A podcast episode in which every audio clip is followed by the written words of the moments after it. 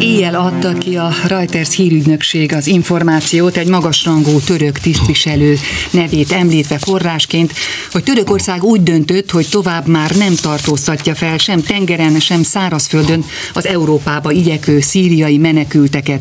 Ezt a parancsot kapták a török határ mentén. A stúdióban köszöntöm Orbán Viktor miniszterelnököt. Mit gondoljunk erről a bejelentésről? Vajon ez a szokásos török zsaroló indítatású megjegyzés, vagy pedig valóban ezt komolyan kell venni? Tisztelettel köszöntöm a hallgatókat, jó reggelt kívánok! Most ugyan a koronavírus minden figyelmet magához vonz, de azért a történelmi kihívás, amivel együtt élünk, az továbbra is maga a migráció és a föláramlás délről északi irányba egy történelmi trend. Mi pedig az útvonalon fekszünk. Tehát a mi hazánk az a szárazföldi útvonal egyik fontos szakaszát is jelenti. A kérdés az lesz a következő 10-20 évben, volt már ilyen a magyar történelemben, hogy a délről történő feláramlást hol sikerül megállítani. Sikerül-e megállítani a török-görög határon, sikerül-e megállítani Görögországban, Macedóniában, Szerbiában, vagy épp a magyar határnál kell ezt megtennünk. Én mindig is azt képviseltem, hogy a migráns tömegek inváziója hullámszerű, tehát egyszer a közfigyelem középpontjába kerül, mindenki erről beszél, aztán utána hátrább szorul, de ez nem jelenti azt, hogy ne tudna bármikor a felszínre kerülni. Ez a hír, amit ön idézett, arról szól, hogy ez ismét felszínre kerül, számítanunk kell migráns hullámokra, számítanunk kell rendszeres tömeges támadásokra a magyar határkerítésnél, és meg kell védenünk Magyarország határait és az ott élő embereket is, meg persze azokat is, akik a határsávnál beljebb élnek, és szeretném világossá tenni, hogy akármilyen migráns hullám is indul el, a magyar határrendészeti szervezetek, ideértve a rendőrséget és a honvédséget képes arra, hogy a jogi, a műszaki és a humán erőforrásokat egy biztonságos határzárrá fejlesz tehát nem kell aggódnunk Magyarország biztonsága miatt addig, amíg egységesek vagyunk, és a magyar emberek és a magyar kormány együtt lép fel az, az illegális bevándorlással és migrációval szembe megkezdődött, mert láttuk már a jeleket egy-két nappal korábban is, megkezdődött egy V4 miniszterelnökök és Erdogán elnök csúcs találkozójának a szervezése. Március végén van Európai Uniós csúcs, ahol a migráció napi renden szerepel, és még a brüsszeli csúcs előtt létre fog jönni a V4 miniszterelnökeinek és Erdogán elnöknek a találkozója, hogy személyesen közvetlenül a török elnöktől halljuk, hogy mire kell készülnünk a következő években. Azért is érdekes ez a török hír, mert ugyanakkor a görög miniszterelnök pedig arról beszélt, hogy Görögországban 24 órán belül három koronavírus fertőzöttről bizonyosodott be, hogy a vírus miatt betegedtek meg, és nagyon fél Görögország azért, hogyha elindul Törökország felől a tömeg, plusz még hozzájön a koronavírus fertőzöttség, akkor az viszont olyan problémát jelent majd, amit nem tudnak megoldani minden tiszteletem és együttérzésem Görögországé, de józan parasztészsel is könnyen megválaszolható az a kérdés, hogy mégis hogyan kerülnek a migránsok a szerb-magyar határa úgy kerülnek oda, hogy átgyalogolnak Görögországon. Ez pedig azt jelenti, hogy Görögország nem képes, nem tudja, nem akarja megvédeni a határait, hanem rajtuk keresztül lehetséges, ugye Görögország az Európai Unió tagja, sőt az egységes európai határvédelmi rendszernek is tagja, tehát ma lehetséges Görögországon keresztül áttrappolva följutni a Balkánra, és onnan eljutni Magyarországhoz. Tehát minden együttérzésem a görögöké, de meg kell, hogy állapítsam, hogy Görögország nem képes, nem tudja meg megakadályozni a migránsok keresztül jutását, átjutását Görögország területén. És ezzel nekünk sok gondot okoz. Annál is inkább, mert a koronavírus vírus úgy tűnik, hogy terjed most már az egész világon. Európa 19 államában jelent meg, bár a hírek szerint úgy tudjuk, hogy Magyarországon nincsen fertőzött. Hogyan látja, minden óvintézkedést megtett a magyar kormány, a magyar járványügyi hatóságok annak érdekében, hogyha meg is jelenik Magyarországon, de a lehető legkisebb kárt és bajt okozza? Két új fejleménnyel kell itt számolnunk. Az első, hogy kialakult egy európai gócpont Észak-Olaszországban, A második újszerű fejlemény pedig, hogy a szomszédos országokban is megjelent a vírus. Lehetetlen Magyarországot légmentesen lehatárolni, ezért kellő óvatossággal de ki kell mondanom, hogy nagy a valószínűsége annak, hogy a vírus megjelenik Magyarországon is. Mi erre készülünk. Akkor is, ha most még nem tudunk ilyen megbetegedésről, de nekünk fel kell készülnünk a védekezésre, mert ilyen körülmények között az a valószínű, hogy a vírus Magyarországon megjelenik. Már egy hónappal ezelőtt létrehoztunk egy operatív törzset, feladatokat szabtunk ennek a törzsnek a számára, megelőző intézkedéseket kellett kidolgozni, amíg a vírus nem jelenik meg Magyarországon, addig a hangsúly a megelőzésen van, amikor pedig megjelenik, akkor pedig a védekezésen és a kezelésen. Bonyolult feladatson, mert van benne egészségügyi teendő, ugye ezért Kassler miniszter úr is tagja ennek az operatív törzsnek, de van benne számos rendészeti a katasztrófa védelem profiljához tartozó feladat is, ezért az operatív törzset, törzsvezetését a belügyminiszter úrra bíztuk. Meg szem, tartottunk szemléket, tehát megnéztük, hogy egy jár, járványhelyzet kezeléséhez szükséges eszközök rendelkezésre állnak-e. A kormány többször is foglalkozott ezzel, megállapít, meghallgattuk a a tiszti főorvos is. Megállapítottuk, hogy a szükséges eszközök elsősorban a járvány azonosításához, vagy a vírus azonosításához szükséges nemzetközileg akreditált és magas szinten elismert laboratórium az rendelkezésünkre áll. Megállapítottuk, hogy megfelelő szakemberekkel rendelkezünk. Ezúton is el kell mondjam a hallgatóknak, hogy Magyarország nemzetközileg is elismert, kiemelt színvonalú járványügyi szakemberekkel rendelkezik, és a szervezet szervezettsége Magyarországnak, amivel persze nekünk mindig van kritikánk, mert jobban is lehetne szervezni egy ország életét, de azt kell mondom, hogy mi a jobban szervezett országok közé tartozunk a világban. A hatósági rendszerünk működik, egyértelmű szabályok, protokollrendszerek vannak, ezeknek az útvonalát, a parancsadási és fogadási láncot azt ellenőriztük, tehát amennyire lehetett fölkészültünk, és 24 órás ügyeleti rendszert működtetünk.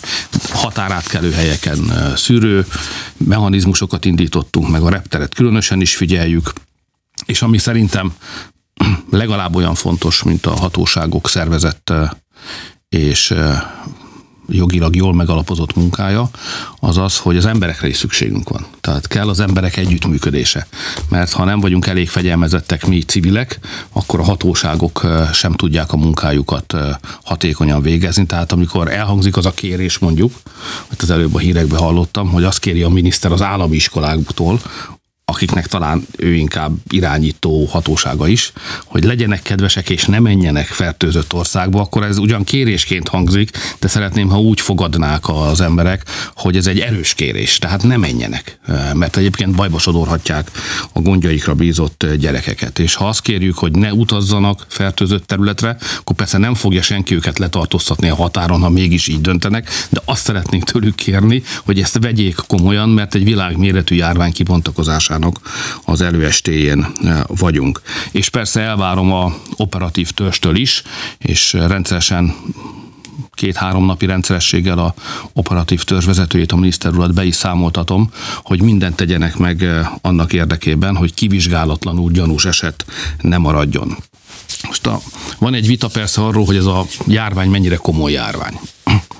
Erről lehet jókat beszélgetni, e, de én azt szeretném mondani, hogy megértést kell tanúsítani a hatóságoknak, mert az igaz lehet, hogy mondjuk az influenzában többen haltak meg, vagy szoktak meghalni ennyi idő alatt, mint mondjuk a koronavírus fertőzése miatt, de az influenzát ismerjük azt tudjuk, hogy micsoda. Olyat már láttunk, a családban is volt már, az ellen tudunk védekezni. Tehát az embereknek ez a pánik reakciója nem teljesen indokolatlan, hiszen egy ismeretlen bajjal állunk szembe.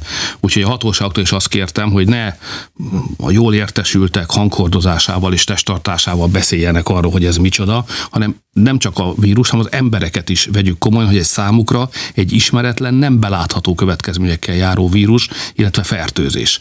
Tehát próbáljunk valahogy együtt összefogva, egymással együttműködve túl lenni ezen a nehéz időszakon. Igen, tehát pánikot nagyon könnyű kelteni, és a közösségi oldalakon mindenféle jó tanács név nélkül megjelenik. Aztán láttunk képeket is az elmúlt napokban arról, hogy elkezdtek fölvásárolni az emberek tartós élelmiszert, lisztet, cukrot, olajat, fertőtlenítőszereket.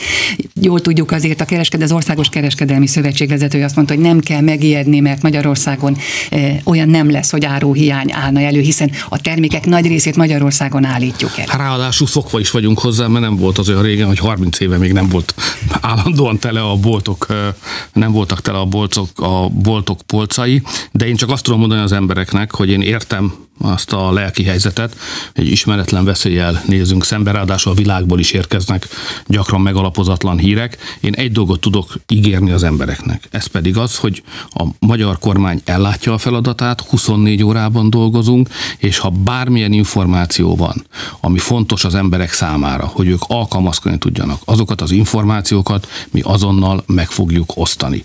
És azt szeretném még nekik mondani, hogy Magyarország egészségügyi, eh, különösen az az ilyen típusú fertőzések kezelésével foglalkozó szakembergárdája nemzetközi mércével mérve is kiemelkedő. Bízunk az orvosainkban, bízunk a rendőrségünkben, bízunk a, bízunk a hatósági emberekben, és azt kérem, hogy bennem is bízzanak, amikor fontos információ keletkezik, azt a magyar emberek azonnal meg fogják tudni.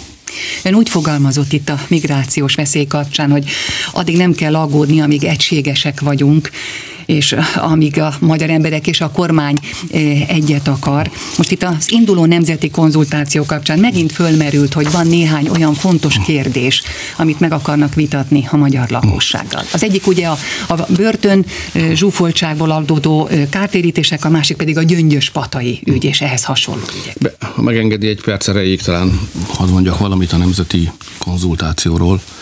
Ugye ez egy olyan módszer, amelyel megpróbálom elérni, hogy bizonyos kérdéseknek az eldöntésébe eh, be tudjanak vonódni, részt tudjanak benne venni az emberek.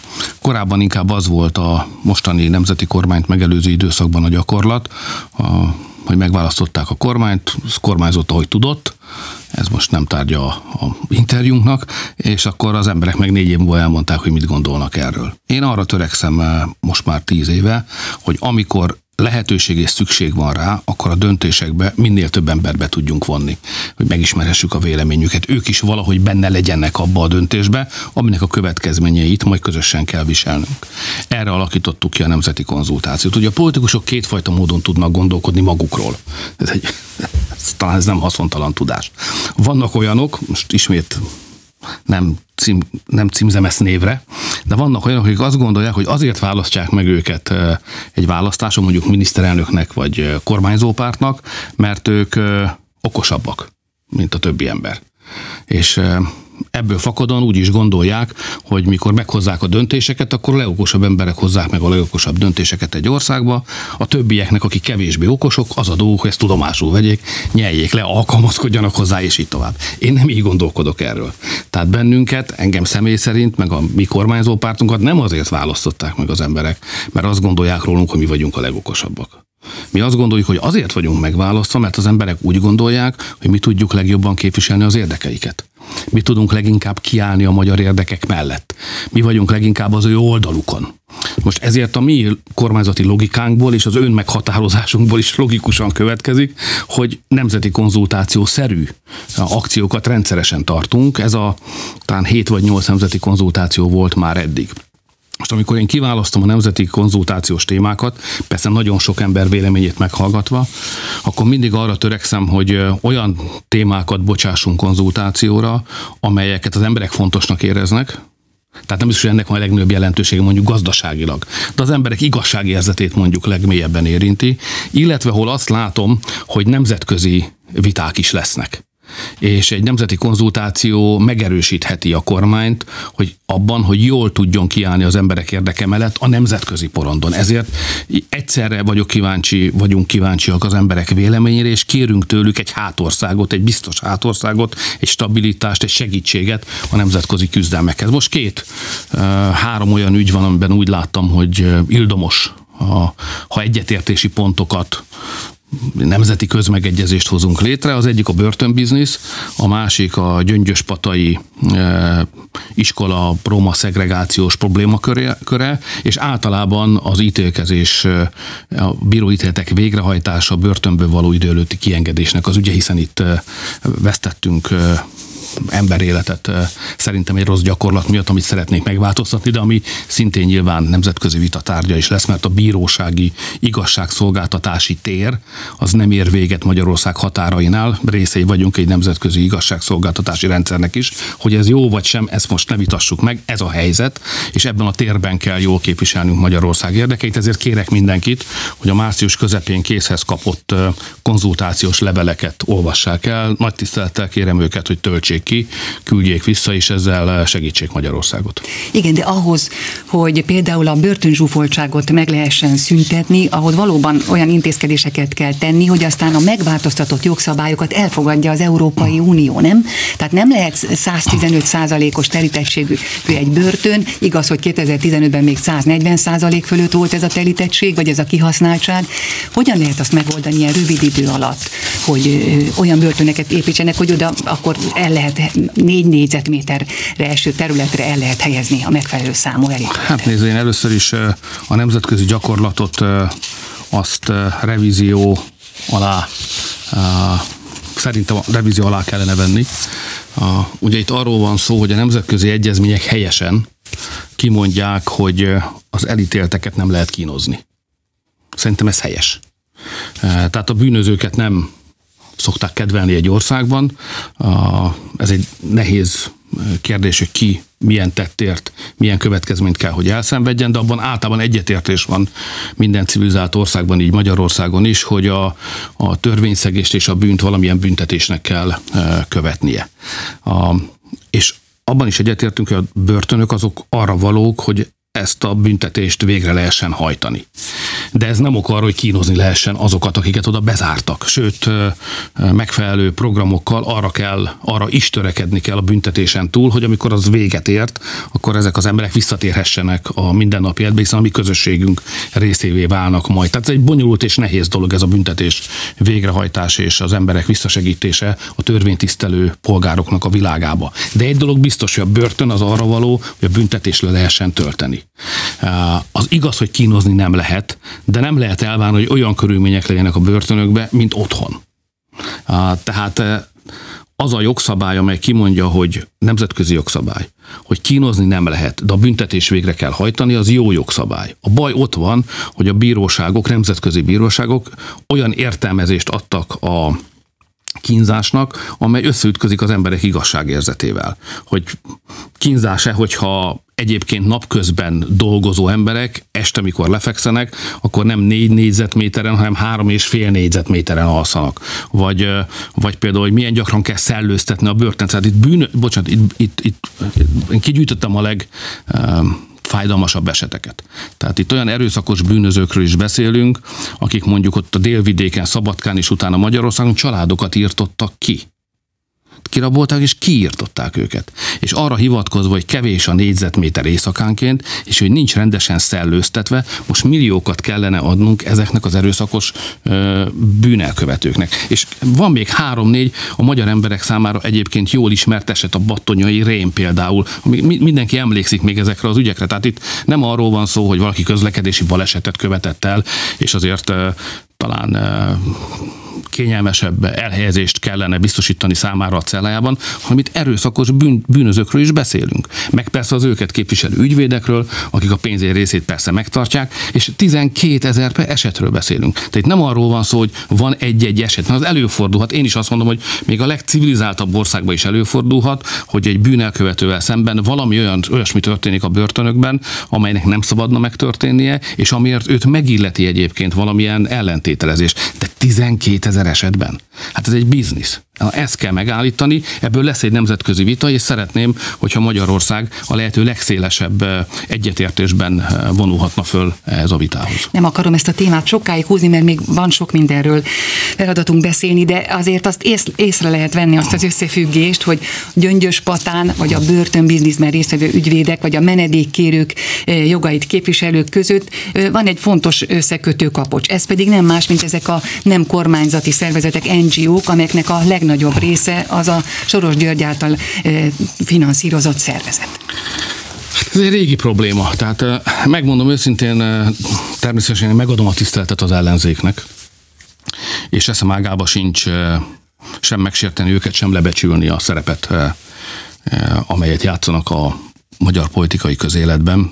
De minden tiszteletem mellett is azt kell mondanom, hogy nekünk nem a ellenzék a főpolitikai ellenfelünk, hanem Soros György és az ő világa ma sokkal nagyobb fenyegetés jelent Magyarországra nézve, a kormány törekvéseire, a kormány munkájára nézve, a Soros Györgyféle hálózat, mint az ellenzék.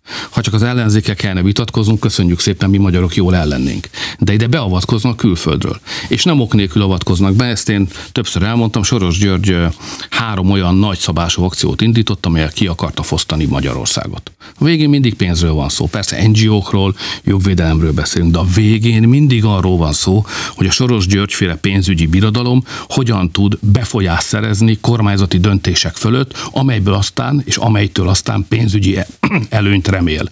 Ezt nemzetközi szervezetekben is megteszik, oda is beépülnek, és ide is beépülnek. Az egy sajnálatos tény, hogy a magyar ellenzék egyébként összenőtt ezzel a sorosféle rendszerrel. De ebben az összenövésben, ha szétszálozom, nem az ellenzéket tartom a főerőnek, hanem Soros Györgyöt és az ő csapatát, az ő által finanszírozott médiát, újságírókat, aktivistákat, NGO-kat és így tovább. Ez egy jól szervezett, civil ruhában lévő, de katonai logika alapján mozgatott szervezet, amely jól láthatóan központi, azt nem mondom, utasítások, központi kezdeményezésekre hadrendbe áll, témákat vesz föl, és kormányokat támad meg. De azt szeretném a tájékoztatás érdekében aláhozni, a végén mindig pénzről van szó, ki akarják fosztani az országot.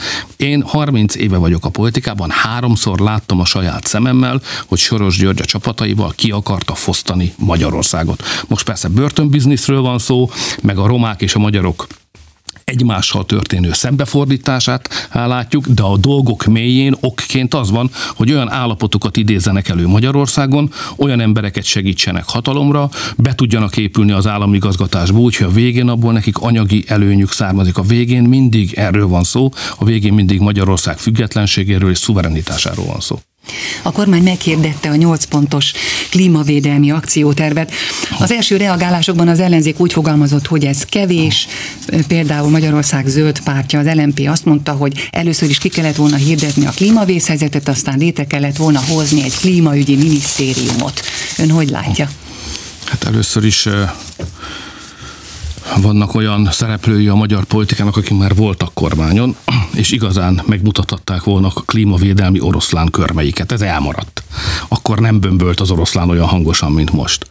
És aztán vannak most önkormányzatok, amelyeket az ellenzék irányít, olyanok is, akik klímavédelmi ügyben szakértőknek tekintetők, és azt hiszem komolyan is gondolják, amit mondanak. Mégsem csinálnak semmit. Most a klíma vészhelyzet kihirdetéséről, nézd, én egy józan parasztészsel gondolkodó ember vagyok, mindig az jut eszembe, hogy amikor tűz van, akkor a tűzoltók nem kihirdetik a tűzhelyzetet, hanem eloltják a tüzet. Tehát, hogyha ez valóban olyan fontos ügy, és én azt hiszem, hogy fontos ügy, bár vannak tisztázatlan részletkérdések és viták is, de azt gondolom, hogy egy fontos ügy, akkor és most valóban van egy nem csak magyar közhangulat, hanem lassan egy világ közhangulat is, hogy tegyünk valamit. Akkor ne klímavészhelyzetet hirdetgessünk, hanem cselekedjünk. Én ez, ez a politika nyelvén azt jelenti, hogy hajtsunk végre akciókat. Ezért hoztuk létre a 8 pontos akciótervünket, klíma és természetvédelmi akciótervünket, és ezt mi meg fogjuk csinálni. Ezt bejelentettem, ismertettem, határidőket is kötöttem hozzá,